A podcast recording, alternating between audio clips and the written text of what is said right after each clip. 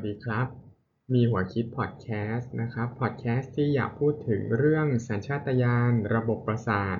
การตลาดและเศรษฐศาสตร์พฤติกรรมนะครับเอ่อ episode 2วันนี้นะครับก็จะต่อต่อเนื่องนะครับจาก episode ครั้งก่อนที่พูดถึงเรื่อง System 1 กับ System 2 เป็นระบบความคิดในสมองทั้ง 2 ระบบที่ทำงานสอดคล้องประสานไปด้วยกันนะครับ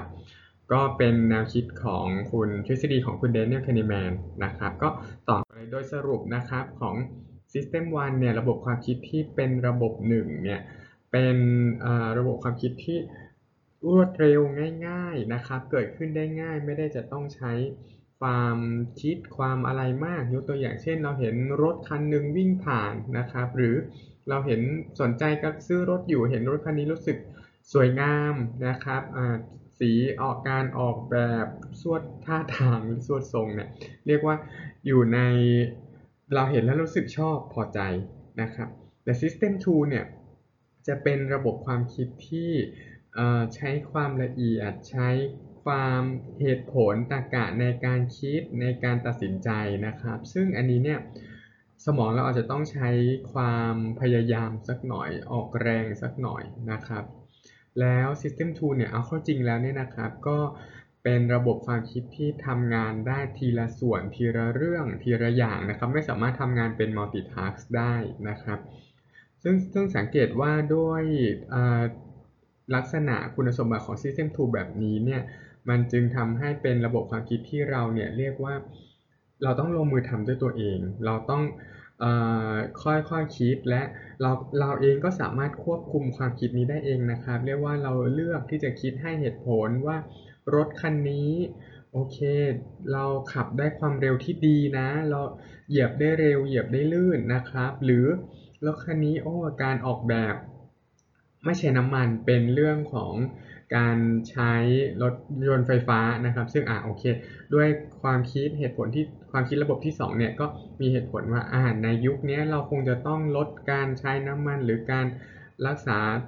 สิ่งแวดล้อมของประเทศหรือของโลกลักษณะนี้ครับอันนี้ก็เป็นรูปแบบความคิดของ System 2 นะครับซึ่งเราก็จะสังเกตนะครับว่าโดย System 1 เนี่ย System 1 คุณสมบัติก็คือเป็นสิ่งที่เข้ามาในสมองของเราถามว่ามันเข้ามาจากทางไหนบ้างนะครับ ก็เข้าจากที่เราเห็นเราเห็นรถยนต์สวยงามนะครับ เสียงเครื่องยนต์รู้สึกแหมเท่สมาร์ทนะครับ หรือพอเราเห็นความแวววาวไปจับเบาะนุ่มนิ่มนั่งสัมผัสจับนุ่มนิ่มนะครับ อันนี้คือการแปลผลของ System 1 ว่าเรารับสิ่งต่างๆ ที่เข้ามาผ่านประสาทสัมผัสของเราเนี่ย เรารู้สึกชอบหรือไม่ชอบนะครับ เรารู้สึกเอ้ยดีจังเลย ผ่อนคลายสบาย เท่มีความภูมิใจอยากได้นะครับ หรือเราเห็นสิ่งขดๆที่มันคล้ายงูหรือสัตว์เลื้อยคลานอะไรเนี่ย แล้วเรารู้สึกว่า เราต้องวิ่งหนีเลย เราต้องแบบเฮ้ยเอาระวังตัวไว้สัญชาตญาณระบบประสาทเริ่มตื่นตัวแล้วว่านั่นอะไรนั่นใช่งูหรือเปล่า หรือจริง ๆ เป็นแค่สายยาง สายยางรดน้ำต้นไม้ลักษณะเนี้ยนะครับ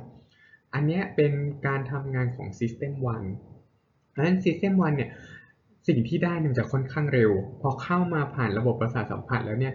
สมองจะแปลผลแล้วออกมาเป็น action ออกมาเป็นการตอบสนองของทั้งระบบประสาทและความคิดของเราทันที เราอาจจะคิดว่าต้องวิ่งหนีต้องยืนตัวนิ่งๆก่อนนั่นมันงูหรือสายยางรดน้ำต้นไม้นะครับหรือเราจะเรียกว่าตัดสินใจซื้อเลยนะฮะไอ้ลูกชิ้นทอดหน้าร้านเซเว่นอันนี้โอ้โหทอดหน่ากินจังซื้อเลยน้ำจิ้มดูแซ่บนะครับอะแต่พอด้วย System 2เนี่ย บางครั้งถ้าเราใช้เวลาสักหน่อย System 2 จะเข้ามามีบทบาทนะครับ และเอาข้าจริงแล้ว System 2 เนี่ยเอ่อมอนิเตอร์เรียกว่าควบคุมการทำงานของ System 1 นะครับ ส่วนหนึ่งถ้าเกิดว่าเอ่อรูปแบบทางเดินของ System 1 เนี่ยดูไม่ได้ขัดกับเออลักษณะนิสัยไม่ได้ขัดกับสภาพสังคม วัฒนธรรมอะไรเนี่ย System 2 ก็จะปล่อยผ่านให้ System 1ทำงานไป แต่ถ้า System 2 เนี่ย ด้วยเหตุผลของเราด้วยด้วยประสบการณ์ของเราเนี่ยรู้สึกว่ามันมันผิดสังเกตมันผิดปกติ System 2 จะเข้ามามีบทบาท อย่างเช่นว่าแหมเราจะซื้อลูกชิ้นทอดอันนี้นะฮะก็รู้สึกว่าเฮ้ยช่วงนี้เราทำ IF อยู่นะ ช่วงนี้เราคุมน้ำหนัก เดี๋ยวเราต้องไปออกกำลังกายนะ System 2 ก็จะเข้ามาควบคุมครอบงำแหล้วบอกว่าเอ้ยอย่าเพิ่งซื้อ เราไปออกกำลังกายก่อน เราไปซื้อ ของอลูกชิ้นที่มีโปรตีนสูงสักหน่อยลักษณะเนี้ยนะครับก็ก็จะช่วย System 2 ก็จะเข้ามาควบคุมพฤติกรรมเราอีกทีนึงเพราะฉะนั้นโดยสรุปนะครับ System 1 เนี่ยเป็นสิ่งที่ใดๆก็ตามที่เข้ามาผ่านระบบประสาทของเราจะทางตาทางหูการได้ยินสัมผัสรสชาตินะครับ แล้วสมองเราจะแปลผลทันที